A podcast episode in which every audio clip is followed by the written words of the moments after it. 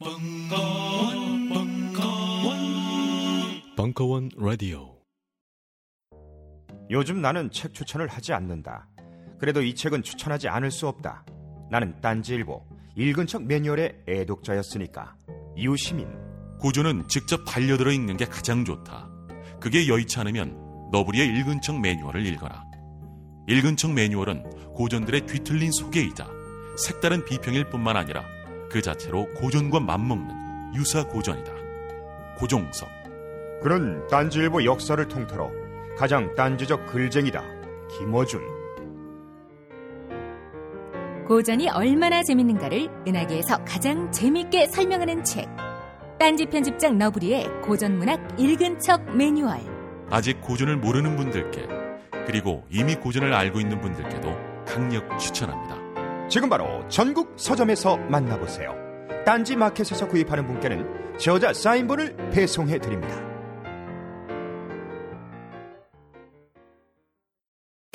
각종 사회 비리에 처절한 똥침을 날려온 딴지일보가 마켓을 열었습니다. 기자들이 검증해 믿을 수 있는 상품들을 은하계 최저가로 판매하여 명랑한 소비 문화 창달에 이바지할 딴지 마켓. 이제 신뢰를 쇼핑하세요. 주소는 마켓.딴지.com.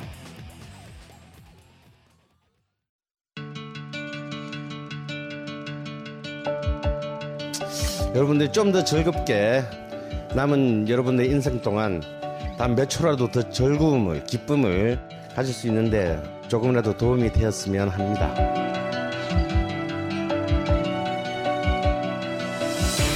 미국 역사에서부터 비엔나 궁정을 거쳐 한국 근현대사까지. 강헌이 주목한 음악사의 역사적 장면들. 음악평론가 강헌의 첫 책 출간. 이름하여 전복과 반전의 순간. 지금 바로 딴지마켓에서 구매하실 수 있습니다.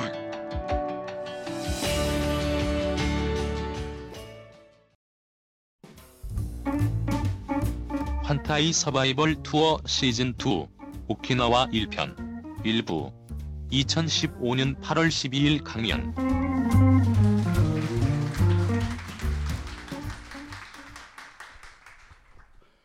안녕하십니까. 그 얼결에 얻게 된 3일 연휴 그 전날 저녁을 이런 곳에서 보내시는 걸 보니 여러분들의 삶도 참 팍팍하다는 생각이 많이 듭니다. 어, 오늘은 그 벙커 벙커원에서 주최하는 환타의 서바이벌 투어 어, 방금 오키나와 취재 여행을 마치고 돌아온 그건 아니죠. 베이징에서 왔죠. 아니 뭐 오키나와 갔다 베이징 갔다 왔으니까 예. 보통 이럴 때 방금이라고 그래요. 아, 예. 네. 그 환타님을 모시고 그 오키나와에 대한 이야기를 진행해 보도록 하겠습니다. 오늘도 그 오키나와 이야기를 직접 발로 뛰어서 취재해온 이야기를 들려주실 환타님을 소개해드리겠습니다. 네. 아, 지금 제가 목 상태가 되게 안 좋아요. 최근에 지난주에 베이징에서 취재를 하고 왔는데 공기가 원체 안 좋은 데 있다 보니까 목이 가가지고서 뭐 그러지 않아도 아름답지 않은 목소리를 이따위의 목소리를 들리게 되어서 되게 죄송하게 생각합니다. 음, 그 서- 죄송한 거를 아시긴 아시네요. 예. 예. 서바이벌 투어가 지금 처음에 인도로 시작해서 이제 터키, 이탈리아, 남미 그리고 태국 그리고 지난번에 사진 여행을 했었죠. 그리고 이제 여기까지 왔습니다. 서바이벌 투어를 처음 기획할 때의 느낌과 달리 오키나와는 정말 참 생경 맞죠. 이 서바이벌과 상관이 없을 것 같은. 그렇죠. 이건 뭐 서바이벌하고는 관계가 없죠. 근데 오늘 대충 이제 먼저 데이터를 보니까 그 서바이벌이라고 불러도 큰 문제는 없을 것 같아요. 바다 사진이 주로 아 예. 나온다는 첩보를 입수했습니다. 그 원래는 이번 시간에 프랑스 편을 하려고 했어요. 아 일단 오키나와 인트로 이게 그뭐 책과 관련돼서 만든 동영상이어가지고 거슬리는 자막이 밑에 보이는데 그건 잊으세요 그냥. 유명한 곳이죠?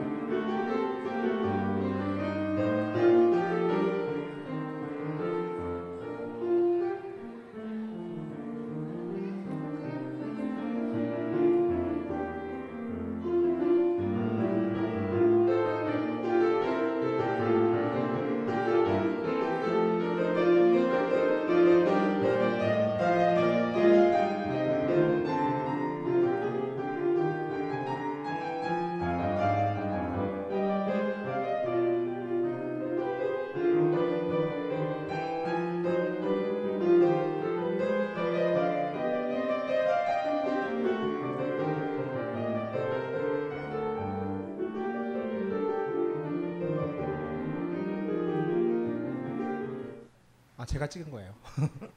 그 어 근데 제가 어, 눈썰미 있으신 분은 보셨을 것 같은데 그 사이 사이에 그러니까 네. 맨 처음 시작할 때 나온 그 사람들 쫙 서 있는 전경 있죠. 네. 재사용했죠. 아 하나? 네 맞아요. 네. 그 되게 두 번까지는 괜찮은데 세 번 재사용하셨어. 아니요 세 번 아니에요. 그 물고기 모양이 달라요. 달라요? 네, 아. 항상 시작할 때마다 그 고래상어가 오른쪽에서 쓱 나오던데. 아 그게 고래상어가 오른쪽에서 나오 계속 그, 그렇게 돌아요 애들이. 아 찍을 때마다 계속 오른쪽에서 나왔다고? 네, 네, 네. 약간 달라요. 그래서 각도가. 아뭐 인정해드리겠습니다. 예. 그래서 원래는 그래서 프랑스 편을 하려고 했어요. 그 아 제가 그 지지난 주에 오키나와 책을 냈거든요. 책을 내고 나서 이걸 하면 되게 없어 보이잖아요, 사람이. 그래서 대범하게 패스하겠다. 그래서 프랑스 편에 먼저 번에 그 그 알 씨를 그 해줬던 아까이 소라님을 섭외를 했는데 저분이 쬐어요. 겨울로 하고 싶다고 해가지고 이게 지금 의외로 오키나와가 지금 땜빵이에요. 그래가지고 저도 지금 지난주 금요일까지 베이징에 또 있다가 와서 준비를 하는 바람에 준비가 조금 부실할지도 몰라요. 그건 이해를 부탁드리고 뭐 제가 언제 사심이 없다는 걸 저 증명을 하겠습니다. 근데 결과적으로 봐서는 오키나와 책 낸 지 얼마 돼서 알- 얼마 안 돼서 오키나와 얘기하는 거잖아요 지금. 아니 그렇게 따지면 그 알실에서 오키나와 얘기는 한참 전에 했잖아요. 알겠습니다. 그러니까 예. 저는 뭐 순수해요. 사심 없음을 인정 마지못해 인정해드리도록 하겠습니다. 그 오늘 진행할 때도 네. 그 이렇게 막 그 썩개 같은 거 많이 하실 거예요. 안 할게요 이제. 예. 예. 아 저도 이제 그 제가 좀 새로 태어나서 그 오키나와의 뭐 오키나와 뭐, 뭐 이런 썩개는 안 치려고 예. 작용을 하, 저 작정을 하고 왔는데 그 오키나와 가서 오키는 만나보셨습니까? 예? 할 말이 없어 할 말이 예. 예, 결- 계속 할게요 제가. 예, 예. 예. 그 개인적으로는 오키나와 작업이 7년 만에 새 책이에요. 그러니까 제가 책을 2003년에 인도 책을 처음 냈고 그 이후에 되게 수- 숨가쁘게 했어요. 2005년에 중국, 2006년에 상하이, 2007년에 홍콩, 그리고 2008년에 이제 베이징까지. 베이징 같은 경우는 이제 이번과 마찬가지로 베이징 올림픽 전에 책을 내서 팔아먹겠다는 굳은 의지를 가지고 2008년 초에 취재를 했는데 2008년에 먼 일이 났죠. 그 광우병과 관련된 촛불 시위가 나면서 제가 원고를 안 쓰고 밖으로 나가 버렸어요. 두 달 동안 가출 해서 시위를 열심히 하고 오니까 올림픽이 끝나 있더라고요.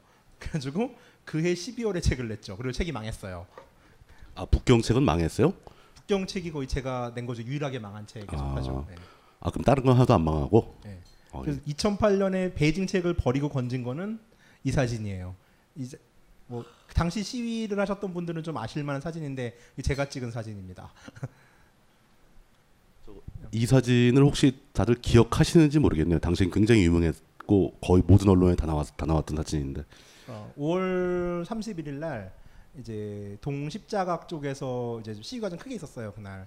근데 그 전까지 전경들이 진압을 안 하다가 이제 청와대 바로 앞까지 진출을 하니까 새벽에 진압이 들어갔어요. 그러면서 이제 저는 이제 저는 그때 카메라를 들고 있었는데 그때 기자는 아니었지만 카메라를 들 이유가 카메라를 들고 있음을 인해 가지고 경찰이 시민들에게 가하는 폭력을 방지할 수 있을 것이다라는 생각을 했었거든요.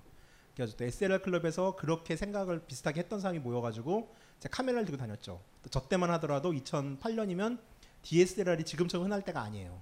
그러니까 일단 카메라를 들고 들이대면 전경들이 쫄아요. 물론 이제 거기다 좀 큰 카메라에 큰 후레쉬가 있어야죠.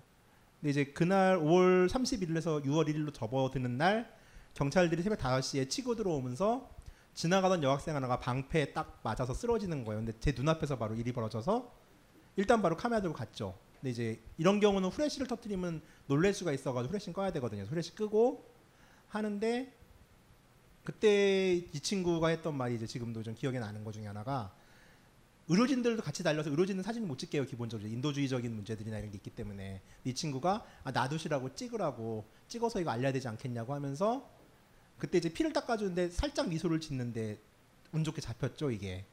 그래가지고 그때 찍은 사진이고 결국 저는 이제 그 제 사업과 바꾼 사진이 됐죠 결론적으로는. 그리고 다행히 크게 어. 다치진 않았어요 이 친구는 어뭐큰 뭐 큰 상처는 아니었다는 얘기죠. 금방 완치됐을 거고. 네. 어뭐 작은 혈관 하나가 건드렸을 네. 가능성이 있죠. 근데 왜 시작부터 이렇게 무거운 얘기를 꺼내는 이유가 뭡니까? 왜 책을 내가 그동안 안 냈는지에 대해서 사람들이 물어보길래 결국은 변명이잖아 또. 예, 그러다가 예. 또 개인적으로 일이 잠깐 생겨요. 2009년에 제가 원래 인도 쪽에서부터 시작을 했잖아요. 2009년에 저랑 같이 이제 동업자이자 같이 사는 언니인 마녀님이 인도 취재를 마치고 A형 간염에 걸리는데 이 A형 간염의 한 2%가 전격성 간염으로 전화가 돼요. 그래가지고 저는 먼저 앓고 일어났는데 이제 얘는 나쁘게 된 거죠. 그래가지고 아프다고 병원 가고 가자마자 입원하고 3일 있다 중환자실 가고 3일 있다 큰 병원을 전원하고 큰 병원 전원했더니 일주일 안에 간을 구하지 못하면 죽는다는 거예요. 그러니까 이게 거의 예, 이거 불려우가 아니라 예, 간을 세간을 피가 뚝 떨어진 세간을 구하지 않으면 죽는다라고 그, 하는데 그 이식이 필요하다. 예. 예, 그런 상황이었다. 네. 저도 되게 멘탈이 강하다고 생각하는 사람인데 이게 한 열흘 사이 이런 일이 벌어지니까 진짜 멘붕이 오더라고요. 그리고 또 참 사람 사는 세상이라는 게 되게 무서운 게 이게 중환자실에 있으면은 유, 가족 유족이란다. 가족들이 정신이 하나도 없잖아요. 갑자기 쓰러졌으니까 사람이 이걸 노려서 소매치기 하는 사람들이 되게 많아요. 특히 또 중환자실에 있으면 기본적으로 현찰 다발을 가지고 있거든요. 사람들이 뭐 결제할 일이 되게 많아요, 진짜로. 근데 그때만 해도 이제 카드를 100% 받을 때가 아니어가지고 그걸 노리는 사람이 있고 그다음에 이제 상황 들어보서 이제 사기꾼들이 꼬이는 거예요 옆에서 어, 중국 가면은 1억 5천이면 세관을 구한다는데 음, 헛헛헛 막 이러고 그럼 이제 흔들리는 가족은 흔들리거든요 진짜로 뭐 그런 일을 겪었는데 다행히 운이 좋게 이제 이런 장기식 상황이 발생하면은 질병관리본부에 있는 장기식 센터에 등록을 해요 사람을 그럼 이제 여기 따라서 뇌사자나 장기식을 원한다고 하고서 사망하신 분이 나오면은 이제 장기를 분배하는데 이 친구 같은 경우는 젊었고 알코올릭도 아니었고 전격성이다 보니까 우선순위가 주어진다더라고요. 사실 일반적으로는 그거 뭐 알코올로 인한 간경화에서 간암으로 가신 분들 같은 경우는 이식센터 올려놓고 한 10년 정도 기다려도 안 나와요. 근데 3일 만에 나왔어요. 나오기는 아산병원에서 조선족 여성분이 돌아가신 거예요. 그러니까 그때 좀 되게 묘했어요. 왜냐하면은 이 사건이 저희도 이제 인도 커뮤니티 안에서 인도 커뮤니티 사람들은 인도에서 가이드북 쓰는 사람들을 일, 그냥 가이드북을 쓰는 사회가 인식하지 않아요. 그냥 인도란 여행 자체가 엄청 험하다 보니까 그러니까 약간은 내 생명의 은인처럼 대하는 사람들도 가끔 있거든요. 그러니까 이쪽 커뮤니티가 움직이더니 되게 놀라웠죠. 되게 커뮤니티에서 한 1,200만 원이 모이더라고요. 병원비 보태라고. 그리고 헌혈증은 네 자리 숫자가 보였어요. 그래가지고 지금도 필요하면 헌혈증 50장씩 나눠주고 있거든요. 혹시 이 중에서도 가족 중에 심각한 질환이 있으면 연락을 하시면은 아직까지 50장씩 한 10번 나눠줄 수 있는 분량의 헌혈증을 가지고 있거든 있어요. 그거를 그걸 지금 다 보관을 하고 있다고. 편지가 1,200통이 왔어요 그때. 야, 그동안 그 아, 잘 살았다니까요, 진짜. 잘못 살아온 거 아니네요. 네, 예, 네. 잘 그건 살아오신 또 거네요. 그거는. 그래가지고 그러다 보니까 이제 애가 뭐 살긴 했는데 이게 또 우선 이제 세이빙은 다 날라가고 병수발해야 될 거 아니에요 또 이렇게 오면 이제 밥은 원래 제가 했는데 아 이게 설거지 빨래 모든 걸 다 하니까 사람이 미치겠더라고요 1년 정도 어전 가사노동이 이렇게 힘든지 처음 알았어요 옛날에 이게 밥만 할 때도 아 나는 가사의 일익을 분담한다고 생각했는데 이거는 내 삶과 내 시간이 하나도 없어요 진짜 아무것도 못 하겠어요 트위터도 못 하겠더라고요 그때는 그러니까 뭐 시간 트위터 할 시간이 없어요 심지어 그러다 보니까 가이드북이라는 거는 한 번 쓰면은 개정을 해야 되잖아요. 근데 이게 1년 한 6개월 아프고 1년 뒷바라지하고 1년 반 정도 개정을 안 하니까 그간에 내놔왔던 책 다섯 권이 다 올드해지는 거예요. 그러면 이제 또 판매량 떨어지고 그래가지고 그거를 수습하는데 3년이 걸리더라고요. 3년 동안 정말 쉬지 않고 출장을 다녔어요. 개정하고 그래가지고 그게 작년 재작년 하반기에 마무리가 됐어요. 그래가지고 아 21번 돌리고 나서 인간이란 게 참 희한한 게 숨을 돌리니까 그럼 새 책을 한번 질러볼까 이런 생각이 들더라고요. 그래가지고 작년 3월에 오키나와를 해볼까라고 생각을 했는데 난 여기가 이렇게 판이 커질지 몰랐어요 진짜로. 근데 이렇게 작업하고 있는데 갑자기 막 핫해지는 거예요 동네가. 그래가지고 솔직히 지금도 되게 부담스러워요 그 부분에 있어서는. 그리고 이제 그 알씨 오키나와 편은 제가 작년에 취재를 마치고 와서 바로 방송을 한 거죠. 그때 마침 선거 기간이었고 그래서 뭐, 뭐 근황이라고 그래야 되나 아니면 지금까지 이렇게 새 책이 안 나오게 된 얘기 뭐 이런 아니면은 불쌍히 해보서 책을 더 팔아주세요라는 분위기 뭐 이제 예, 그런 거를 여러 개를 이제 근데 제가 보기에는 네. 참그 감동적인 삶의 궤적을 말씀해 주셨는데 우습게 얘기해야죠. 어, 대부분 울까봐. 그 들으시는 분들은 네. 어? 그, 그렇게 책이 안 나왔었나? 뭐 그런 것도 모를 거예요. 매년 예. 개정을 예, 하니까 너무 너무 그렇죠. 걱정하지 마세요. 예. 네, 알겠습니다. 어, 걱정은 안 하고요. 예. 그 오키나 어찌됐건- 오키나와 책 새로 나온 건 잘 팔리고 있습니까? 어, 지금 나온 지 지금 오늘 며칠이에요? 13일이죠. 15일 됐고 2쇄에 들어가요. 보름 만에 이제 나쁘진 않죠. 그 정도면은 뭐 한 2,500부 팔았대요. 예. 뭐 괜찮게 나가고 있네요. 그만큼 오키나와가 요즘에 인기가 좋다는 얘기인가요? 그게? 약간 여행지는요 대부분 발견되거든요. 근데 여기는 좀 발견된 여행지에 가까워요. 그러니까 사실 되게 가깝잖아요. 근데 여태 왜 몰랐을까? 사실 알고는 있었는데 이따가 얘기했지만 이게 항공권이 갑자기 싼 게 나오면서 사람들이 재발견을 하게 된 거죠. 아무리 여행을 하면서 인도 때도 뭐 인도 저, 자- 저자기도 하지만은 뭐 정신의 세계인이 뭐니 하는데 역시 가장 중요한 건 가격이에요. 인도 같은 경우도 막 그렇게 저렴하지 않았다라면은 그만큼 많은 사람들이 거기에 빠졌을까라는 생각은 좀 솔직히 하거든요. 물론 인도가 가진 매력들도 있지만 어 뭐 세상은 뭐 돈이 지배하는 건 맞습니다. 예, 뭐 그 얘기는 다시 할 물뚱님의 지론이잖아요. 예, 지론이죠. 예. 뭐 어쨌든간에 뭐 음, 싼 뭐. 항공권이 있건 어쨌건 오키나와 책을 완성을 했더니 뭐 나쁘지 않게 계속 팔려 나가고 있고 오키나와에 많은 분들이 가고 계시는 건 사실인 것 같습니다. 그럼 이제 오늘 이제 오키나와에 대한 이야기를 본격적으로 예. 약, 약은 그만 팔고 예. 시작해 주시겠죠? 예. 아 그래서 약간 얘기를 이어서 하면은 사람이 사는 데서 카르마라는 업이라는 건 정말 존재한다고 생각을 했던 것 중에 하나가 그러니까 저희가 인도 책과 중국 책을 하거든요. 근데 인도를 하다가 애가 하나 쓰러졌는데 결국 중국 사람의 몸을 통해서 다시 살아났고 그런 게 있는 것 같아요. 그런 점에서 참 공주님이 편히 사지 않으셨으면 좋겠는데 모르는 일이죠. 자, 오키나와는 우선 지역 구분을 할게요. 지루하겠지만 이거는 정리를 해야 되니까. 어, 자, 이렇게 보면 지도가 되게 좀 벙벙하죠. 여기 제일 크다고 생각되는 아이가 우리가 생각하는 오키나와는 오키나와 본섬만 생각하는 경우가 되게 많아요. 그리고 항공도 오키나와 본섬으로만 들어가기 때문에 본섬밖에 모르는데 오키나와는 크게 세 가지 구역으로 나뉘어요. 요거는 포인트가 없으니까 이 노구를 이끌고서 자 여기가 오키나와 본섬이고요. 여기가 우리가 생각하는 오키나와예요. 그리고 요 밑에 미야코 열도라는 열도가 있고요. 그다음에 요 밑에 야에야마라는 열도가 있어요. 그리고 여기도 이따가 기억하시면 되는데 요 위에는 아마미라는 지역인데 여긴 현재 행정구역상은 가고시마 현이에요.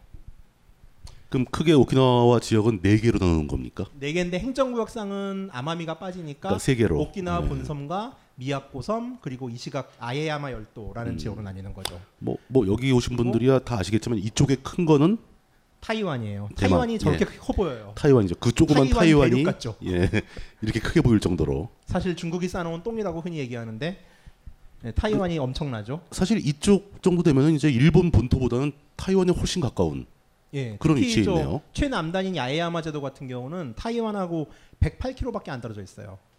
그러니까 말- 문화권도 그렇고. 맑은 날이면 보이겠네요. 예, 그렇죠. 100km 정도면 보인 바다에서 보이거든요. 그 독도와 함께 일본과 중국이 분쟁을 하고 있는 그 센카쿠라는 지역도 야에야마 지역에 속하고요. 지도로 생각을 찾아보면 어이가 없어요. 그건 중국이어야 돼요, 진짜. 바로 푸젠성 앞에 있어요, 진짜. 어찌됐건 그리고 이제 우리한테 왜 오키나와 하면 오키나와 본선밖에 알려지지 않았냐면은 일단 한국에서 항공은 오키나와 본선밖에 안 들어가고요. 미야코나 야에야마로 들어가려면은 오키나와의 수도인 그 나하에서 다시 일본 국내선을 타야 돼요. 그러다 보니까 이제 불편했었죠. 많은 네. 예, 오키나와 본섬에 가서 거기서 비행기를 다시 타고 네, 국내선을 공승을 타고 타고 이 섬으로 와야 된다. 미야코 섬이나 예. 야에야마 섬의 중심지인 이시가키 섬으로 가서 물론 뭐 여행을 시작해야죠. 비행기가 있으면 배도 있겠죠? 어, 배는 현재 없어요. 아, 배는 아예 없어요. 네. 그럼 배를 타고 갈 수도 있다 뭐 이런 건 아니네요. 네, 전혀 아니에요. 근데 한 시간이면 가요. 그러니까 이제 나하에서 가려면은 자 많은 한국인 여행자들이 오키나와 여러분들이 보셨던 뭐 추라미 속과는 수족관이긴 하지만은 뭐 오키나와에 대해서 관심을 가지면 우선 바다의 색깔들 가지고 막 말이 많잖아요. 그것이 대부분 오키나와 본섬의 바다고요. 그럼 거기서 딱 사람들은 그래요. 아 바다의 끝이구나 생각하는데 미야코나 야야마로 가면은 아 세상의 끝은 없구나라는 걸 다시 느껴요. 그러니까 그것은 즉 오키나와의 바다보다 훨씬 좋다. 저기까지 내려가면은 오키나와 본섬의 물은 우리나라 서해물 같아요. 그러니까 끝이 없는 바다의 색깔을 아, 볼수 있는 거죠. 과장이 좀 심한 거 아니에요? 동해. 예. 예. 어, 한려수도 한려수도. 예. 예. 어, 아, 오키나와 바다도 굉장히 유명하잖아요. 그렇죠. 예. 자, 이 세 지역은 오키나와라고 하지만 지금 말한 미야코, 야에야마, 오키나와 본섬은 의외로 달라요. 제가 책에 현지 표기 쓰는 걸 되게 좋아하거든요. 그러니까 왜냐하면 저는 표준어 정책이 올바른 정책을 생각하지 않고 각 지역의 소수 언어들을 보존해야 된다고 생각하는데 그래서 인도 같은 경우는 16개 지역어를 다 현지 표기를 했어요. 현지 글자 뭐 다 배우진 않았고요. 타이핑하는 법만 배워가지고 이제 지명 같은 걸 현지 표기를 했는데 그 정도로 집착을 하는데 오키나와는 포기했어요. 일단 오키나와도 그 본섬과 미야코 그다음에 야에야마 열도가 말이 다 달라요. 근데 인도말 같은 경우는 reference가 있어가지고 볼 게 있는데 오키나와 같은 경우는 본섬은 책이 있더라고요. 일본에서 나온 게. 근데 이 지역 언어, 그러니까 야에야마나 미야코로 내려갔을 경우에는 몇 마디 단어를 나온 이렇게 이- 예제문은 있는데 책이 아예 없어요. 그도 그럴 게 지금 미야코 섬에서 미야코 어를 하는 구사하는 사람이 5만 3천 명이고요. 야에야마 어를 구사하는 사람이 4만 7천 명이에요. 그래가지고 지금 유엔에서도 그 사라질 어- 위기에 있는 언어로 지정을 했거든요. 그 언어가 네. 그 그러니까 그냥 일본 본토에 쓰는 일본어와 오키나와의 말이 많이 다른 거는 알고 있는데 네. 이 언어들도 오키나와 말을 하고 그만큼 또, 달라요. 또 그만큼 그만큼 달라요. 완전히 다른 언어네요. 그래서 그갈실에서 그런 얘기했잖아요. 사스마가 오키나와를 지배할 때 일본 막부가 사스마 번을 지배했고 사스마 번이 다시 오키나와 류쿠 왕국을 지배하고 그 이중 지배 체제라고 했는데 그러면서 류쿠 왕국은 하도 많이 일본 본토에 수탈을 당하니까 야에야마와 미야코 섬 사람들한테는 인두세를 걷거든요. 근데 이게 말이 이 정도로 안 통한다라면은 류쿠 왕국은 이 지역을 외국이나 아니면 식민지라고 봤던, 봤을 거예요 아마. 그러지 않고선 그런 정책을 피기가 힘들었겠죠. 어 그러니까 어떤 그 동료의식 동질감은 없었다. 그렇죠. 그러니까 거의 외국으로 간주하고 그 가혹한 세금을 거둘 정도로. 사실 언어가 안 통할 정도로 낯설다라면은 뭐 사실 근대 개념으로서도 마찬가지지만 이걸 같은 민족이라고 봤을 가능성은 거의 없고 인구도 지금만 해도 오키나와 본섬은 90만이나 돼요. 근데 지금 뭐 아까도 말씀드렸지만 미야코나 야야마는 10만 이하의 인구다 보니까 인구적으로도 상대가 안 될 정도였으니까 일방적으로 당했죠. 인간의 역사라는 게 꼭 나도 졸라 터지는데 터지는 와중에서 나보다 약한 새끼가 있으면 또 걔를 밟죠. 참 끔찍한데. 그 미야코 같은 경우는 또이 타이완하고 이렇게 가까운데 뭐 예. 중국말도 전혀 아니고 이쪽과도 완. 완전히 이질적인 문화를 또 갖고 있고. 예. 그럼 바다 한가운데 그냥 뚝 떨어진 뭔가 전혀 다른 세상이네요, 저기는. 그렇죠. 그리고 그 미야코 섬이나 야에야마가 열도라고 그랬잖아요. 이 안에 작은 섬들이 또 언어가 조금씩 다르대요. 자기들끼리도 400명, 500명 단위의 섬이에요. 그러니까 좀 뭐 제주어가 사라진다는 제주어는 사실 구사 인구가 많죠. 이에 비하면. 그 참 우리나라에서는 좀 겪어보지 못해가지고 이해하기 힘든 일일 수도 있겠네요. 그 사실 제주도 언어만 해도 우리나라에서는 방언 정도로 간주하는 경우가 많은데 그 본질적으로 따져보면 제주도 언어는 제주도어는 우리 한국어와는 다른 언어죠. 알아들을 수가 없으니까. 근데 그 한국어와 제주어의 차이보다 훨씬 더 큰 차이가 있는 지역이다. 그렇죠. 라는 게 되겠죠. 자 그리고 이제 오키나와 본섬 지도예요. 이거는 본섬인데 자 서쪽 남서쪽에 보면 또 조그만 섬이 몇 개가 있죠. 요게 이제 케라마 제도라는 지역이에요. 작년에 일본의 국립공원으로 지정됐어요. 아이 이 열도가. 예, 이 열도가. 예, 그리고 예. 케라마 섬에 있는 자마미 섬 같은 경우는 이제 뭐 세계에서 가장 물의 탁도가 낮은 곳이라고 해가지고서 다이버들의 천국이기도 한데 사실 이제 그 물의 가장 탁도가 낮다는 얘기는 이제 그때 그걸 정하던 사람들이 저기밖에 안 간 거예요. 그러니까 만약에 미야코나 야야마를 갔으면은 바뀌지 않았을까라고 생각을 하고 아 그래요. 네, 어찌됐건 그 정도의 유명세가 있기 때문에 많은 한국인 여행자들은 야에야마나 미야코 제도를 가려면은 비행기를 또 타야 되잖아요. 그러다 보니까 그거를 체험할 수, 간접 체험할 수 있는 공간으로 케라마 제도를 이용하고 있죠. 케라마 같은 경우는 나하에서 배를 타면 40분에서 1시간 반이면 가요. 시간차가 나는 이유는 쾌속성과 페리의 차이고요. 여기 그 지도에도 이- 그 항로가 표시가 돼 있네요. 예, 나하에서 이어진 그 백길이. 그리고 뭐 이 안에도 이 케라마 제도 안에도 숙소가 가득해요. 물론 좋은 숙소는 없정이나 민박인데 그래도 대부분 이래요 여행자들이 그냥 하루 가볼까 하고 당일치기가 가능하죠. 40분밖에 안 걸리니까 당일치기로 갔다가 돌아올 때 한숨을 쉬죠. 내가 진짜 여기를 알았다면 여서 머물 텐데라고 하면서. 그러니까 이쪽으로의 계획을 잡는 것도 방법이에요. 특히 수상 스포츠를 좋아한다면. 그래서 이렇게 오키나와는 크게 오키나와 본섬과 야에야마 미야코 제도의 세 지역으로 나뉘고 오키나와 본섬 안에서는 크게 오키나와 본섬과 케라마 제도로 나뉘어요. 그러니까 요즘 여행 패턴이 뭐 3일 정도 바캉스로 가는데 리조트에 어 하고 누워서 쉴 거 아니고 여행을 할 거라면은 오키나와 본섬만 하더라도 케라마까지 포함을 하면은 사실 3, 4일은 부족하죠. 자, 그리고 이제 이건 아까 설명을 드렸던 오키나와 북부에도 섬이 있어요. 저 위에 이제 아마미 제도라는 지역인데 여기는 1609년 그러니까 이제 일본 사스마 큐슈가 오키나와 류크 왕국을 쳐들어갈 때 저 지역은 일찌감치 병합을 해버렸어요. 그러니까 류크 왕국은 이중 지배 체제를 가졌지만 여긴 초기부터 식민지를 만들었던 거죠. 그래서 그 알실에서 나왔던 그 가장 비참했던 뭐 사탕수수를 만졌을 때 손목을 자른다거나 바다를 못 나가겠다는 경우는 류크 왕국 지역이다기보다는 아마미 제도 지역이에요. 근데 그 거리상으로 가깝기 때문에 예. 더 밀접한 통치를 받았다. 그리고 예. 그 사스마번의 군대가 오키나와를 쳐들어올 때 가장 저항을 강렬하게 한 데가 아마미 제도예요. 먼저부터 지배를 받았었는데도 저항을 또 했다고요? 아니 그러니까 처음 쳐들어왔을 아, 최초에. 때, 예. 예. 그러니까 저희가 전방이죠 어떻게 보면은 최전 오키나와- 최전선이네요. 예. 예. 오키나와 본섬은 되게 쉽게 털려요 정말. 근데 아마미 제도 같은 경우는 심지어 천 명의 아마미 군대가 60명의 일본군을 포위해서 선멸 작전을 필려 그랬는데 일본군이 조총을 쏴서 끝나죠 전쟁이. 아마미는 조총 같은 무기가 없었겠죠. 그렇죠. 그러니까 구식 무기로 싸운 사실 사람이고. 이때가 임진왜란 바로 직후잖아요. 아마미에도 지금 그때 일 같은 거 그 기록이 잘 돼 있나요? 역사가 좀 남아 있나요? 전 없는 걸로 알고 있어요. 전혀 없는 걸로. 예. 이게 참 예, 깝깝한 일이죠. 기록이 없다는 거는. 근데 지금 아마미는 이제 가고시마 현 소속이에요. 그래가지고 뭐 일본 쪽은 가이드북 봐도 따로 나오고 있고 저도 취재를 안 했어요. 근데 지금 오키나와 잘 되면은 지금 오키나와를 하다 보니까 역사적 연관성 때문에 큐슈를 해야 될 것 같더라고요. 그래가지고 큐슈를 지금 내년에 한번 들어가 볼까 하고 있는데 그렇게 되면 아마 저는 다루겠죠. 그럼 이게 그렇게 해서 야금야금 일본을 또 다 다루게 되는 거 아닙니까? 그러진 않을 거예요. 감당이 안 돼요. 지금. 큐슈까지만. 예. 예. 그러니까 이거는 이제 제가 완결을 해야 되는 문제가 좀 있어가지고 그리고 이제 뭐 그알씨를 듣는 분들 알겠지만 그알씨는 대부분 기시작하잖아요. 이분도 대표적이지만 어. 그리스 신화 시대부터. 근데 저도 그, 그 얘기는 너무 많이 하지 마세요. 여기 좀 민망해. 아, 그렇구나. 그 물뚱님이랑 이제 개인적으로도 얘기를 하고 이럴 때 있는데 진짜 그거 진짜 언제 해요 한번 그 아시아 식민지사를 한번 해보려고 전 그 욕심 진짜 많거든요. 근데 그러려면 메이지 유신부터 시작을 해야 돼요. 그러려면 저는 큐즈를 확실하게 취재를 해야겠더라고요.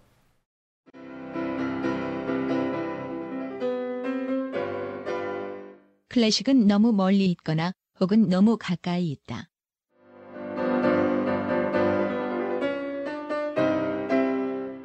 재수 없는 천재주의 예술사관이 아닌 시대 속 존재로서의 클래식 음악사. 지휘자 겸 피아노 박사의 실연과 함께하는 퍼포먼스형 강좌. 시대 정신과 음악 양식 모두를 아우르는 입체적 이해.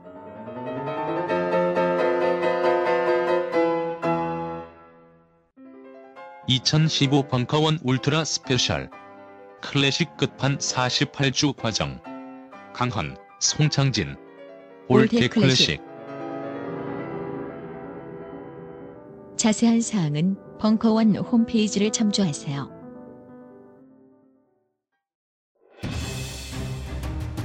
자유를 외친 시인 김수영, 위대한 화가 이중섭, 전설이 된 반고흐. 그런 그들의 진짜 모습은 찌질했다. 철없는 가난뱅이, 애정결핍 환자, 우리가 사랑한 위인들의 민낯. 위인전에 속은 어른들을 위한 경쾌한 반전이 시작된다. 딴지일보 인기 연재를 책으로 엮은 찌질한 위인전. 완벽하지 않아서 눈물나게 아름답고 찌질했기에 더욱 위대한 그들의 삶이 전하는 위안과 감동. 딴지일보 홀짝 기자의 찌질한 위인전. 전국 서점과 온라인 서점 딴지마켓에 있습니다. 위즈덤 하우스. 안녕하세요. 용산에서 가장 믿음 가는 조립 PC 전문 업체 컴스테이션의 이경식입니다. 당장이라도 사용하고 있는 컴퓨터를 들어다 던지고 싶을 때 그럴 때를 대비해 저희 컴스테이션이 용산 선인상가 21동 1층 130호에서 기다리고 있습니다. IT 강국에 걸맞게 믿을 만한 조립 PC 컴스테이션이 신뢰를 바탕으로 그 기회를 제공해 드리겠습니다. 궁금하신 점은 문의 주십시오. 011-892-5568번입니다. 우주 최강의 만족스러운 서비스를 제공해 드리는 저희 컴스테이션이 늘 기다리고 있겠습니다. 딴지스에게 F1 같은 존재 컴스테이션은 조용한 형제들과 함께합니다. 그 이- 이렇게 그 모이신 분들한테 얘기하다가 갑자기 그런 이상한 제안하고 그러지 마세요. 그때 됐잖아 그때도. 어, 제가 제가 싫다고 하기도 그렇고 하자고 그러기도 그렇고 그때 술 먹고 한다고 해놓고서. 그건 술 먹었으니까 한 얘기고 근데 그랬 그 다음날 예. 그랬어. 그 그거 했다가 맞아 죽을 것 같다고 안 한다고. 아시아 식민지 식민 역사를 그 어떻게 다뤄요? 그렇게 힘든 걸. 아 재밌잖아요. 그건 한 번 하긴 해야 되는 거라서. 뭐 하여간. 나 이건 케라마 제도를 설명하려고 만든 지도인데 뭐 제가 슬라이드 누르는 재주가 좀 없어요. 자 오키나와의 매력이라고 하면은 가장 첫 번째는 바다겠죠. 사실 매력이 차고 넘치는 데긴 한데 여태까지 우리가 떠올리던 바다 해안 지역이 오키나와라는 지역이 떠오르기 전까지는 아름다운 바다 하면은 우리 근처에서는 필리핀, 뭐 사이판, 괌 같은 데를 생각했겠죠. 대부분 그랬으니까. 그리고 타이의 경우도 태국 같은 경우도 한바다 하는데 여기만 해도 일단 한국으로부터 멀죠. 5시간 반 날아가야 되고 태국의 해변 휴양지 푸켓으로 가려면 또 국내선을 타야 되니까 이게 한 7시간에서 8시간 비행을 해야 되는 거리였거든요. 자, 그런 점에서 오키나와의 가장 큰 매력은 어쩌면은 한국에서 가장 가까운 남국의 바다일지도 몰라요. 오키나와 본섬까지 항공편으로 몇 시간 걸리죠? 2시간 20분이요. 바로 옆이네요. 네, 근처예요. 근데 여태까지 오키나와를 왜 안 간 거지 사람들이? 항공권이 졸라 비쌌어요. 아니 거리도 짧은데 왜 비싼 거죠? 그 사람이 일본 없어가지고. 사람들한테도 우리나라 그러잖아요. 제주도 가느니 동남아 간다고. 일본 사람들한테도 그래요. 오키나와 가느니 동남아 간다고. 그러니까 일본 오키나와 본- 가느니 한국 갈래 뭐 이런 거죠. 어, 본토에서도 오키나와 가는 게 별로 없나 보죠? 일단 비행기표가 비싸잖아요. 일본은 어. 국내선이 국제선에 비해서. 그러다 보니까 오히려 오키나와는 되게 많은 지역, 특히 본국인 일본인들한테도 그냥 꿈의 휴양지 같은 데죠. 그러니까 이게 오키나와 위도상으로도 하와이랑 같은데요. 일본 분들 같은 경우는 정말로 오키나와를 하와이와 동급으로 취급하는 경우도 있어요.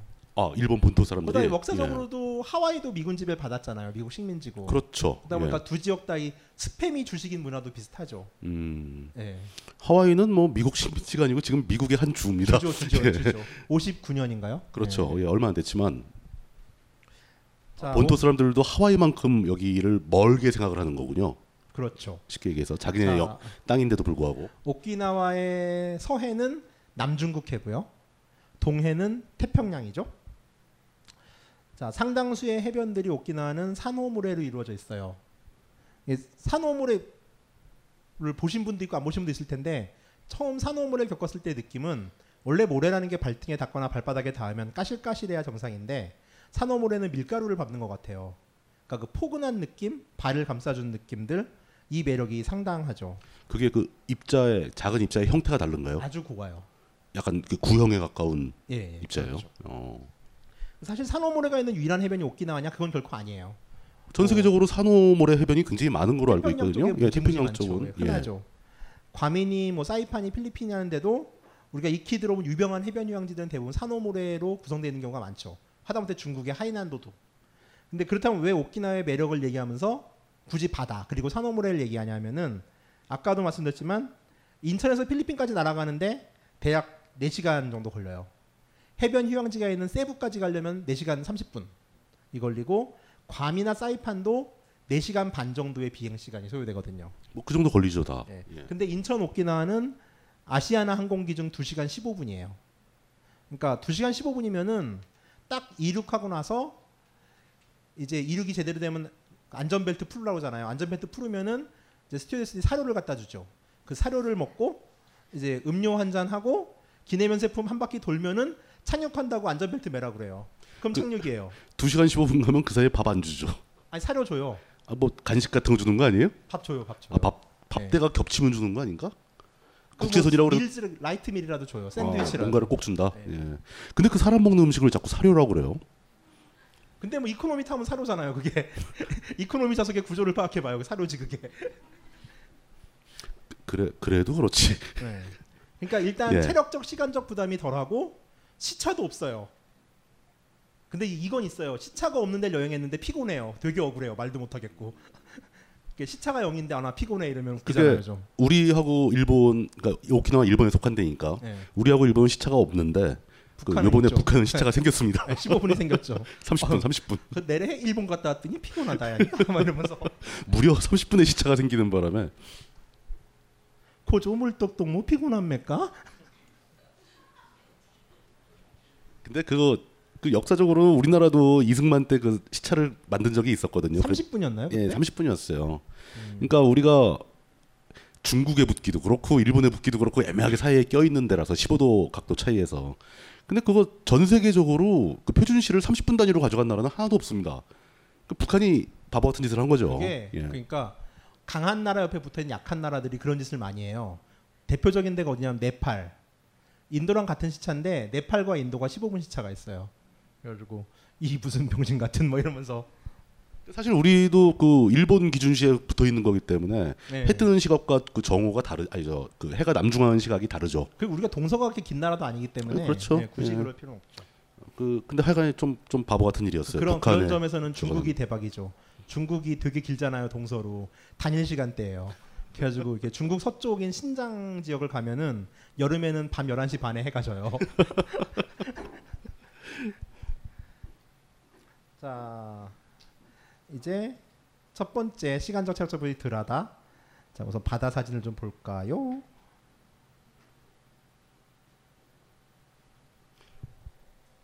아 이게 산호물의 접사예요. 모래 결이 없죠. 모래를 접사. 예, 알갱이가 예. 없죠. 그 입자가 굉장히 고운가요? 예. 그냥 그 고령토 만지는 것 같은 느낌이에요, 약간. 아, 그러니까 물 굉장히- 좀 묻혀 놓으면은. 아 네. 거의 진흙 같은 느낌. 예, 예, 예. 그렇다고 끈적거리진 않고. 끈적거리진 않죠. 예, 예. 어, 진짜 아, 산호물에 못 봤어요? 저는 산호물에 연기예요, 진짜예요. 봤죠. 아 진짜 못 봤어요. 해외 좀 다녀봤잖아요, 그래도 어, 출장이라도. 저는 원래 일을 열심히 하는 사람이라서 아. 해외 가도 이렇게 해수욕장 가서 놀 시간이 없는. 말해놓고 보니 되게 창피하네. 이게 야. 액정은 별론데 뒤에 테레비는 잘 나오나 색깔이? 그건 잘 나오겠죠? 예. 아 이건 진짜 바다 색깔이 압권인데. 근데 경치는 굉장히 좀 낯이 익습니다. 바다 절벽 같은 게. 예. 이따가 얘기를 할게요. 그 부분도. 자, 이게 이제 물색을 한번 보시면은 예, 바닥이 보이죠. 그러니까 지금 이게 이 바닥이 있고 그 위에 물이 있는 상태죠. 그렇죠. 예. 뭐 도심에서 바라보는 해변도 이 정도는 나와요. 이제 아메리칸 빌리지라고 여기는 이제 아주 나하에서 뭐 한 15km 떨어진 도시인데 그 나하가 서쪽에 있는 도시죠. 어, 남서쪽에 있죠. 그렇죠. 그러니까 그 나하 앞에 있는 바다라면 그 오키나와 서부 바다겠죠. 그렇죠. 예. 예. 이건 이제 좀 돈이 많으신 분들이 가는 호텔 비치. 자, 두 번째 오키나와가 가지는 가장 큰 장점은 의외로 치안이에요. 이게 무슨 말이냐면은 필리핀에 예를 들게요. 필리핀에 리조트를 갔어요. 리조트 밖으로 못 나오거든요. 그러니까 나온다라고 하면 우선 일단 말리죠 위험하다고. 그러니까 치안 문제 때문인 거죠. 그러니까 리조트라는 해- 특히 대부분의 해변 휴양지가 많이 건립된 지역들은 개발도상국이거나 경제적으로 낙후된 지역이 많다 보니까 리조트 안은 그냥 거대한 온실이에요. 비닐하우스 같은. 그러니까 그 안에선 이토록 평화로울 수밖에 없는 풍경이 있는데 밖으로 나가는 순간 지옥 구경을 할 수도 있죠. 어쩌면은 안 가봤기 전혀 다른 그러니까 어쩌면 우리가 보는 풍경이 가짜일 수도 있는 거예요. 거기는 현지인들은 그냥 찌질이 가난하게 살고 있는데 우리 혼자 돈을 가지고 우리를 위해서 만드는 공간에서 있는 거죠. 이거는 뭐 그냥 이게 아무 생각이 안 들 수도 있겠지만 저 같은 사람은 정말 불편해요. 이런 공간들이. 제가 인도의 해변을 좋아하는 이유 중에 하나가 뭐냐면은 인도가 이런 식으로 해변 개발을 안 해요. 그러다 보니까 어부들이 옆에서 그물 잡는데 옆에서 외국인들이 수영복 입고 놀아요. 그러니까 해변을 쉐어하는 거죠. 이거는 즐긴다는 입장에서는 불편할 수도 있는데 저는 그게 마음이 편하거든요, 되게. 근데 어찌됐건 간에 그런 개발도상국들의 해변 휴양지들은 그 땅에서 사는 실제 주인들과는 전혀 상관없는 거대한 온실에서 돈질을 하는 것밖에 안 되는 거예요. 그러니까 그런 휴양지를 만든다는 것은 그거죠. 현지인들 그 돈이 없고 굉장히 가난한 현지인들이 누려야 할 자연을 예. 돈으로 일정 부분 뺏어서 예. 이렇게 막을 쳐놓고 그 안에서 외국인들이 가서 논다. 뭐 이런 느낌. 해변 휴양지만큼은 아닌데 좀 설악산 케이블카 같은 경우도 그렇게 될 가능성이 되게 많아요. 왜냐하면 이거는 중국인 여행자를 유치하려고 만드는 거예요, 진짜로. 중국은 산을 가면은요, 산을 걸어서 올라가는 사람 아무도 없어요. 모두 케이블카가 있고요. 그 다음에 산 허리에 못을 박아서 길을 만들어서 평지를 만들어서 자전거도 다녀요. 그러니까 모든 산을 그렇게 만들어 놨어요. 그러니까 실제로 중국 여행자들이 한국 와서 하는 가장 큰 컴플레인이 산에 올라가기 힘들다예요. 중국은 걸어서 산에 올라간 사람 하나도 없어요, 진짜로. 아니 중국도 등산을 좋아하는 사람이 일부 있겠죠. 어, 저는 못 봤어요. 그리고 뭐 이제 그러니까 뭐 중국에 뭐 태산 같은 데 있잖아요. 태산이 높다 데 나오는 거기 같은 1780m 정도 되는데 케이블카를 두 번 타면은 정상 50m 밑까지 올라가고 정상 50m 밑에서 정상까지는 평지예요. 2차선이에요, 거의. 그러니까 하이를 신고 산에 올라가 정상을 밟아요. 지금 이걸 만들겠다는 거예요, 이 사람들이. 그러니까 중국 스타일로. 네. 그러니까 설화산을 중국 스타일로 만들어 주겠다. 뭐 그- 그렇죠. 근데 그 이거는 지금 우리가 얘기하던 그 치안 문제에서 많이 떨어진 얘기입니다. 아, 죄송합니다. 예. 뭐 어찌 됐건 간에 예. 괌이나 사이판이라면은 뭐 필리핀보단 덜하죠. 근데 여기만 하더라도 해가 지고 나서 도심 밖으로 나가라 나가지 말라고 권유를 할 정도로 이제 거기만 하더라도 일본만은 치안이 못한데 자 이러다 보니까 대부분의 해변 휴양지들은 거기에서 사는 실제 사람들과 괴리돼 있어요. 그러니까 분리되어 있는 공간에 어떻게 보면 이스라엘과 팔레스타인 같은 예, 극단적으로 말하면 그럴 수도 있는 거죠. 현지인들과 교류한다는 것은 좀 이제 거의 불가능한 예. 예, 그런 상황인 거죠. 그냥 외국인들 그러니까 호텔이나 리조트 투숙자들은 그 안에서 그들을 위해서 만든 그 What a wonderful world에서 사는 거죠. 그러니까 오키나와는 일단 치안이 좋다는 장점은 치안이 좋기 때문에 내가 함부로 나갈 수 있고 언제든지 나갈 수 있고 내가 머문 리조트의 바깥과 분리되지 않은 경험을 할 수 있다는 거예요. 그러니까 나는 그 안에 갇혀 있지 않아도 돼요. 마음대로 밖에 나와서 놀 수도 있어요. 영어는 못할지언정 리조트는 좀 상호적이거든요. 오키나와 사람들은 조금 겪어보면은 우리가 아는 일본인하고 되게 달라요. 되게 수다스럽고요. 시끄럽고요. 모르는 사람한테 말 되게 잘 걸어요. 그러니까 우리가 지금까지 알던 깔끔한 일본인의 이미지라기보다는 인도인 같아요. 오히려 더. 되게 막 나 깜짝 놀랐던 게 국내 성공에서 되게 시끄러운 거예요. 아니 일본 사람이 이렇게 시끄러울 리가 없는데 자기들끼리 수다 떠는 거죠. 그리고 와가지고 이렇게 멀뚱멀뚱 있으면 너 어서 왔어 이러면서 말 걸어요. 그러니까 도쿄나 오사카에선 경험하지 못할 사람들인 거죠. 일본 말을 하긴 하는데 그 오키나와 사람들이 일반 그현 그냥 보통 생활 사- 속에서 오키나와 말을 쓰나요?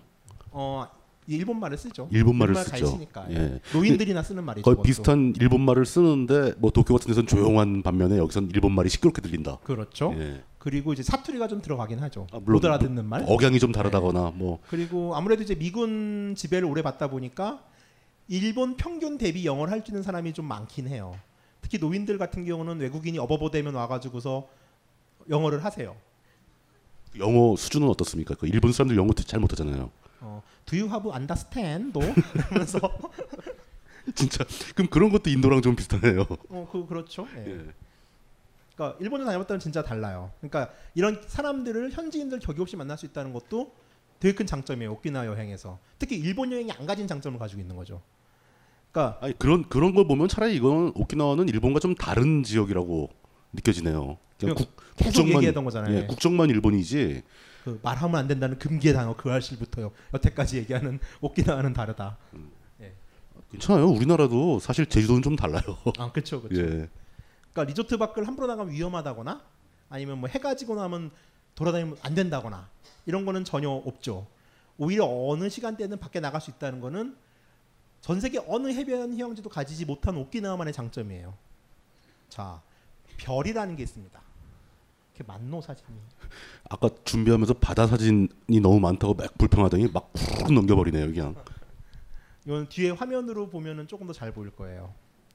한국에서는 광해라는 게 있어요. 우리가 공해라고 그러죠. 이건 공기가 나쁜 거고요.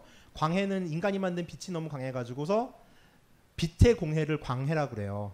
광해는 높을수록 별이 보이지 않아요. 서울에서 별이 안 보이잖아요. 잠시만요. 물 좀 먹고요. 보통 우리나라도 뭐 지리산이나 소백산 같은 곳에 가면 광해가 많이 감소를 합니다. 근데 그런데 그런 데서는 산중턱에 가정집 한 채만 있어도 이만큼이 하늘이 또 별이 안 보이게 어, 되죠. 거슬려요. 되게. 예, 거슬 확 거슬리죠. 요즘은 작년 재작년에 장터목 가서 잤는데 장터목 밑에 또 마을 있잖아요.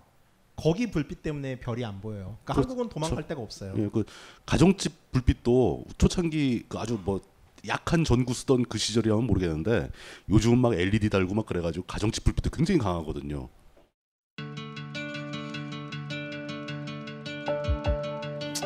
여러분들이 좀 더 즐겁게 남은 여러분의 인생 동안 단 몇 초라도 더 즐거움을 기쁨을 가질 수 있는데 조금이라도 도움이 되었으면 합니다.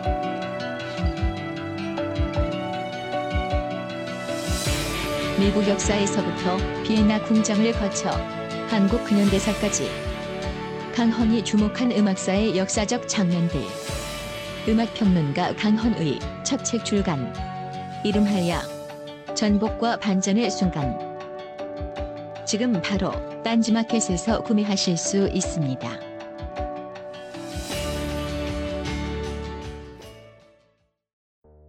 요즘 나는 책 추천을 하지 않는다. 그래도 이 책은 추천하지 않을 수 없다.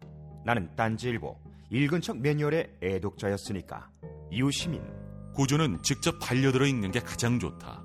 그게 여의치 않으면 너부리의 읽은 척 매뉴얼을 읽어라. 읽은 척 매뉴얼은 고전들의 뒤틀린 소개이자 색다른 비평일 뿐만 아니라 그 자체로 고전과 맞먹는 유사 고전이다. 고종석 그는 딴지일보 역사를 통틀어 가장 딴지적 글쟁이다. 김어준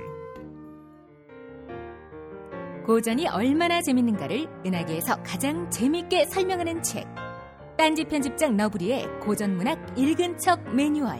아직 고전을 모르는 분들께 그리고 이미 고전을 알고 있는 분들께도 강력 추천합니다. 지금 바로 전국 서점에서 만나보세요. 딴지 마켓에서 구입하는 분께는 저자 사인본을 배송해 드립니다.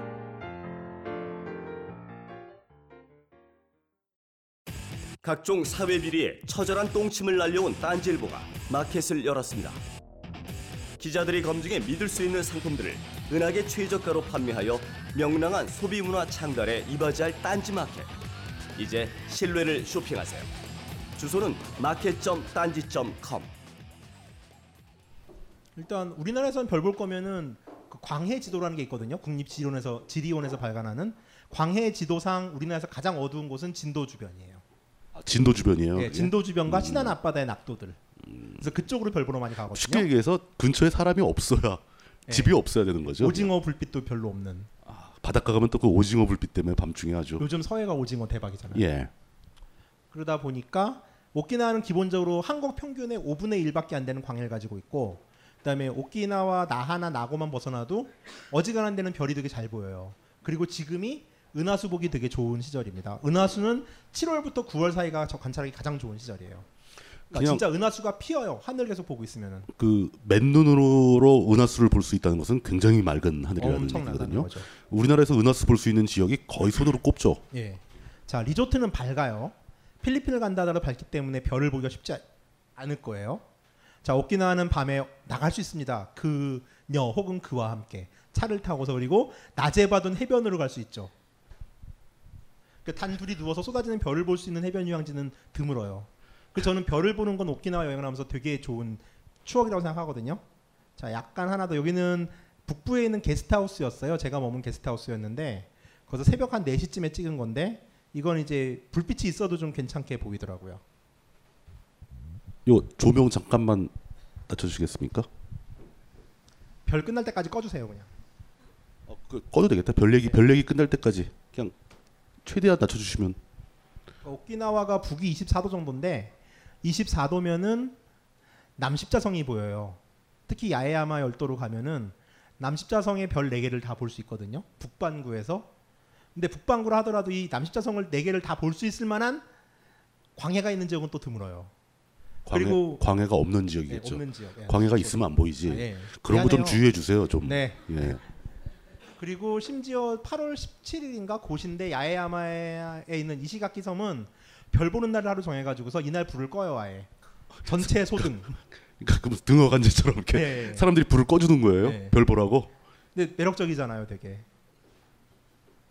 그 사실 제가 들었던 것 중에서 이제 그런 얘기가 있었습니다. 그러니까 그 미국의 텍사스에 있는 사막 같은데 그 반경 몇 킬로 이내 몇십 킬로 이내 인가가 하나도 없는 그런데 밤중에 가서 텐트 없이 누워서 자는 그 상- 관광 상품이 있거든요. 그러니까 아무런 인공적인 불빛이 없는 상황에서 별만 보게 되면 이제 사람이 자기가 이렇게 공중에 떠 있는 것 같은 느낌을 준다. 그런 거 평생에 꼭 한번 해봐라 뭐 이런 얘기를 들은 적이 있는데 오키나와에서도 그, 그 날짜 돼서 불을 다 꺼주면 그런 느낌이 들겠네요. 그냥 좀 외진 데로 가도 저도 좀 오지를 많이 다녀가지고서 히말라야에서 보는 거에 한 70% 정도 보여요, 오키나와에서. 그러니까 상당하죠. 일단 하늘 색깔이 많이 틀리겠네요. 네. 가보면 예. 그 별자리도 다르고요. 그러니까 북반구에서 관찰할 수 있는 별자리가 82개인가? 그런데 그렇대요. 저도 읽은 거라서 이건 잘 모르는데 여섯 개를 빼고는 오키나와에서 다 볼 수 있다더라고요. 그러니까 별 보는 것도 괜찮고 자 광해가 얼마나 해롭냐면은 요거는 이제 조금 시내에서 찍은 사진인데 자 가운데 별이 보이죠. 오른쪽 위는 반달이고요. 저 저 위가 달 때문에 저렇게 된 거예요? 네, 그리고 그 왼쪽 하단은 도시의 불빛이에요, 저게. 야 뿌옇게 되죠 이제 이러면서 별이 안 보이게 되는 거죠. 그러니까 도시 밖을 나간다는 거 그리고 도시 밖에 밤에 가도 안전하다는 거는 되게 어려운 거죠. 네, 이이 이 별자리는 카시오페이아 같은데요? 맞습니다. 예. 오 그런 것도 아세요? 저 그런 거 알죠. 저, 저 저한테 천문학 하려고 그랬었어요. 아. 자 이건 좀 별이 좀 많죠. 와. 요거는 이제 아까까지는 본섬의 사진이었고요. 요거는 이제 미야코 섬이에요. 미야코 제도. 그 남쪽에 있던 거. 그냥 훅 찍었는데 이렇게 나와요. 에이 설마 열심히 잘 찍었겠지. 어떻게 훅 찍었는데 이렇게 훅 나와요. 훅 찍었다니까 진짜. 훅 찍으면 흔들려가지고 하나도 안 나오지. 아 이거 손떨방은 제가 좋아요. 손이 손을 잘 타고 나서. 자 그리고 남다른 문화도 역시 또 오키나와의 매력 중에 하나일 거예요. 아까도 말씀드렸지만 오키나와는 인- 일본도 아니고 중국도 아닌 독특한 색깔 가지고 있기 때문에 별 사진 좀 더 보여주지 뭐또 요거밖에 없어요. 잘 나온 게 오늘 가져온 건 그렇다고 갑자기 뭐 뜬금없이 문화 얘기로 쓱 넘어가 버리면은 원래 대본상 그래요. 한참 별 보고 있는데 아쉽잖아요 좀. 예.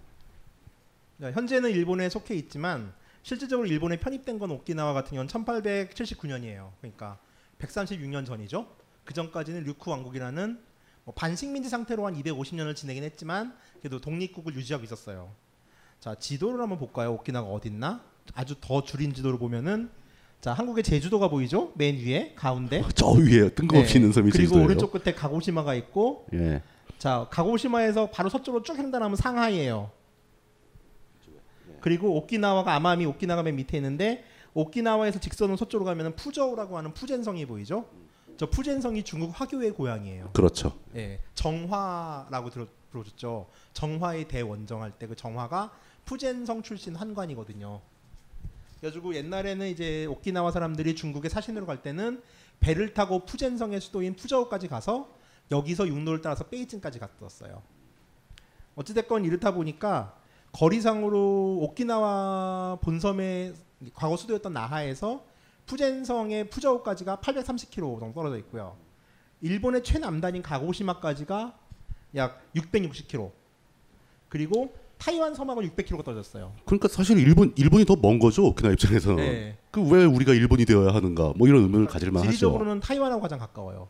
그리고 지금 이 지도를 보니까 딱 보이는 게 이제 그 남중국해의 경계선을 오키나와가 그어주고 있네요. 네, 그렇죠. 이 여기서 동남쪽으로 가면 태평양이죠. 태평양 본 본바다가 되는 그 거죠. 일본이 오키나와를 지배하면서 얻게 된 또 하나가 바다예요. 어마어마한 우리는- 바다를 갖게 된 거죠. 예. 예. 그러니까 그 30페리라고 들어보셨잖아요. 이건 다 일본 바다예요. 그러니까 해양 면적은 한국과 비교가 안 돼요. 한국은 싱가포르야 진짜. 어떻게 따지면은. 그 그런 그러면서도 그 독도 근처 좀 안 주고. 그러니까. 그렇게 그러니까 넓은 거. 갖고 있으면서. 그러니까 말이에요. 생각후는 정말 검색 한번 해보세요. 어이가 아니, 없어요. 그것도 뭐 베타적 경제 수역 그런 게 20페리, 30페리지. 예. 그냥 경제 수역은 막 200캐리까지 잡고 막 그러잖아요. 자 이러다 보니까 이제 이런 위치 탓에 독립국가 시절의 오키나와는 당시 육구죠. 육구 같은 경우는 주로 한중일 세 지역과 삼강 무역을 했어요. 그러니까 무역하기 되게 좋은 위치죠. 뭐 상선들은 저 멀리 말라카, 그러니까 인도네시아까지 나갔었다 그러더라고요. 그 인도네시아 갈 때는 뭐 예전에는 이렇게 중국 해안을 따라서 가고 뭐 이렇게 그쵸, 그쵸. 돌아갔겠죠. 근데 그냥 딱 단순히 보기에도 그 우리나라는 상당히 멀리 떨어져 있네요. 예. 그뭐 홍길동이 저까지 가긴 좀 힘들었겠는데요. 과거에는 좀 힘들지 않았을까요? 예. 예. 뭐 일본을 거쳐서 가지 않는 이상. 자 오키나와는 지역 자체가 작다 보니까 작잖아요 동네가 제주도만 하거든요. 그러다 보니까 독자적인 자신만의 독특한 문화를 구축하기는 아주 부족했고요. 또 교류를 하는 나라가 많다 보니까 이런저런 주변국의 영향을 받았죠.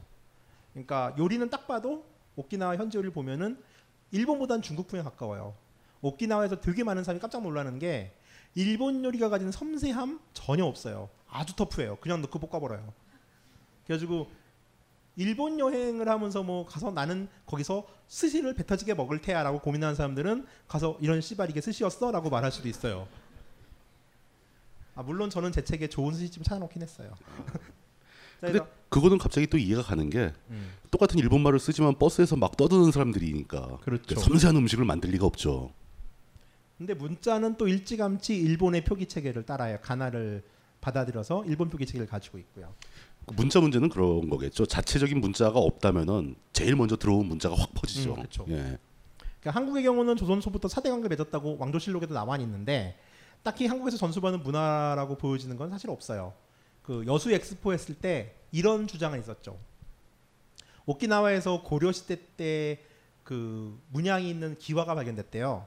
근데 그 시기가 고려 중기에서 말기로 넘어간 시점이기 때문에 아마 삼별초가 진도에서 망한 다음에 제주도 갔다가 오키나와로 가지 않았을까라고 해가지고서 갑자기 그 또 민족주의적 사학자분들께서는 아 그러고 보니까 그 시기에 갑자기 오키나와에 성이 생겼어. 이거는 삼별초의 세력들이 가서 오키나와에서 왕조 성립한 걸 거야.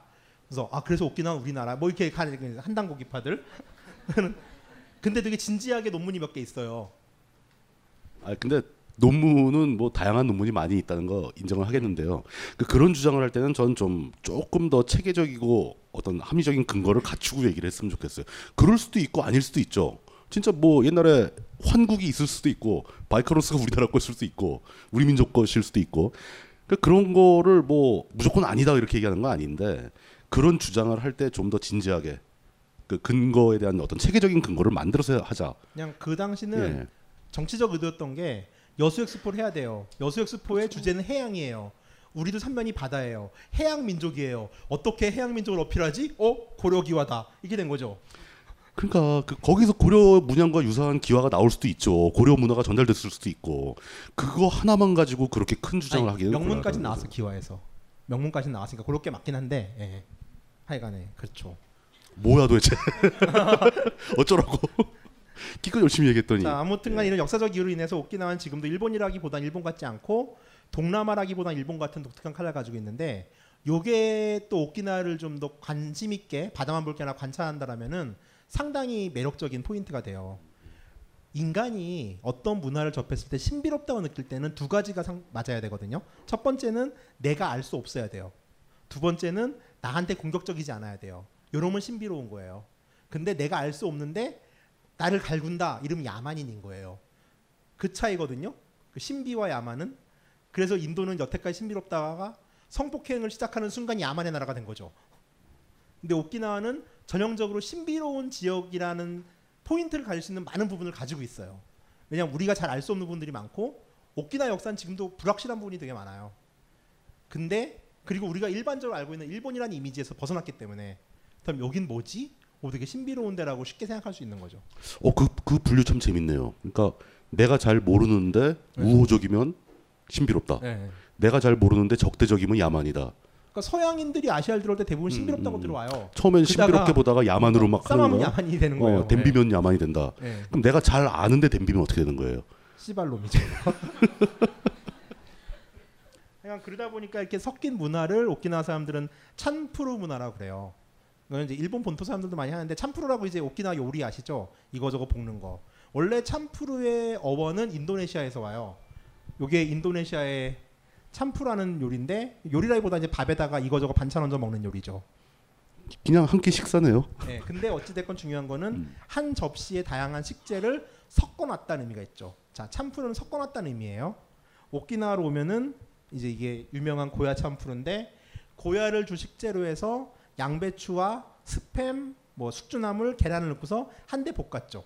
한꺼번에 볶은 요리. 고, 그리고 고야가 뭐예요? 고야가? 고야 여주, 비터멜론. 아, 그런 걸 좀. 설명을 해주시라고. 고야가 뭔지 모르잖아 사람들이. 고야는 여, 여주라고 하는 우리나라 말로 여주인데요. 여의주가 아니고요.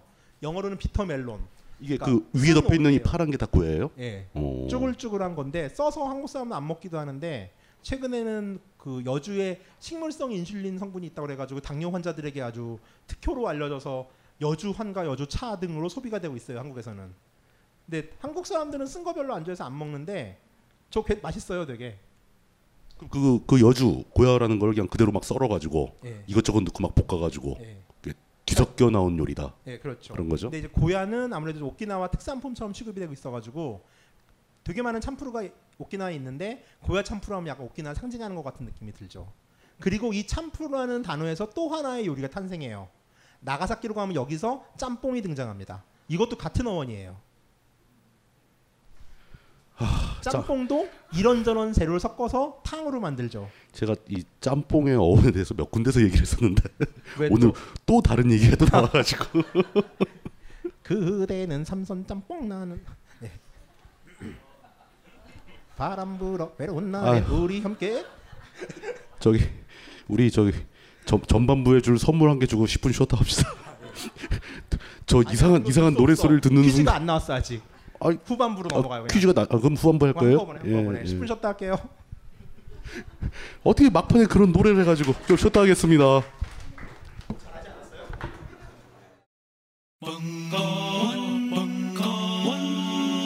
벙커원 라디오